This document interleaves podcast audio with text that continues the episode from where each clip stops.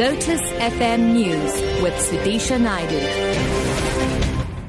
It's 11 o'clock. Good morning. Murder accused Christopher Panayiotou second attempt at getting bail has been denied in the Grahamstown High Court.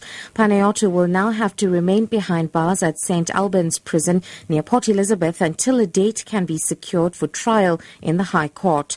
On hearing that the bail appeal had been dismissed, the family of his murdered wife Jade burst into tears. The Panayiotou family were not in court today.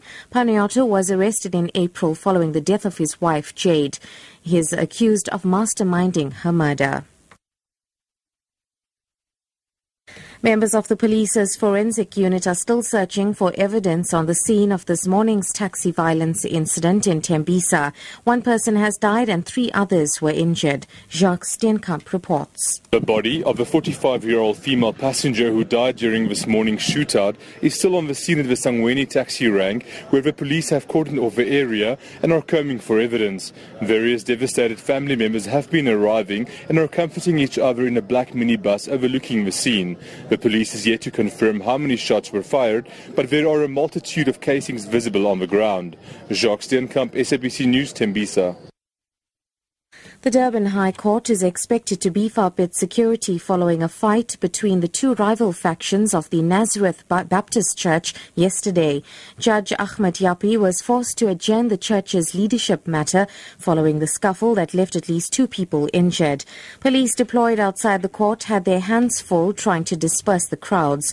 The church's leadership void was created when the former leader, Nkosi Vimbeni, died in March 2011, leaving two family members, Mduduzi and Vela Shembe in a bitter leadership tussle. Police spokesperson Major Thulani Zwane. Uh, the police will be beefed up today at the Durban High Court after the incident. Uh, today, the Shembe followers are attending the court as well, and the police will be beefed up to make sure that there's peace. And we are also appealing to anyone who might attend the court proceeding that they must please uh, behave themselves. They mustn't do uh, wrong things because those who are not behaving will be arrested and charged. And finally, former South African cricket captain Clive Rice has died. The 66 year old was diagnosed with a brain tumor earlier this year. He visited India earlier this year to receive robotic radiation treatment for the tumor at Bangalore's Healthcare Global Hospital. Rice's career coincided directly with South Africa's sporting isolation, and his international experience was limited to his post prime days. He played in three one day internationals for South Africa against India in 19. 1991 following the country's return from sporting isolation. Rice died in a hospital in Cape Town. Janet Witten reports.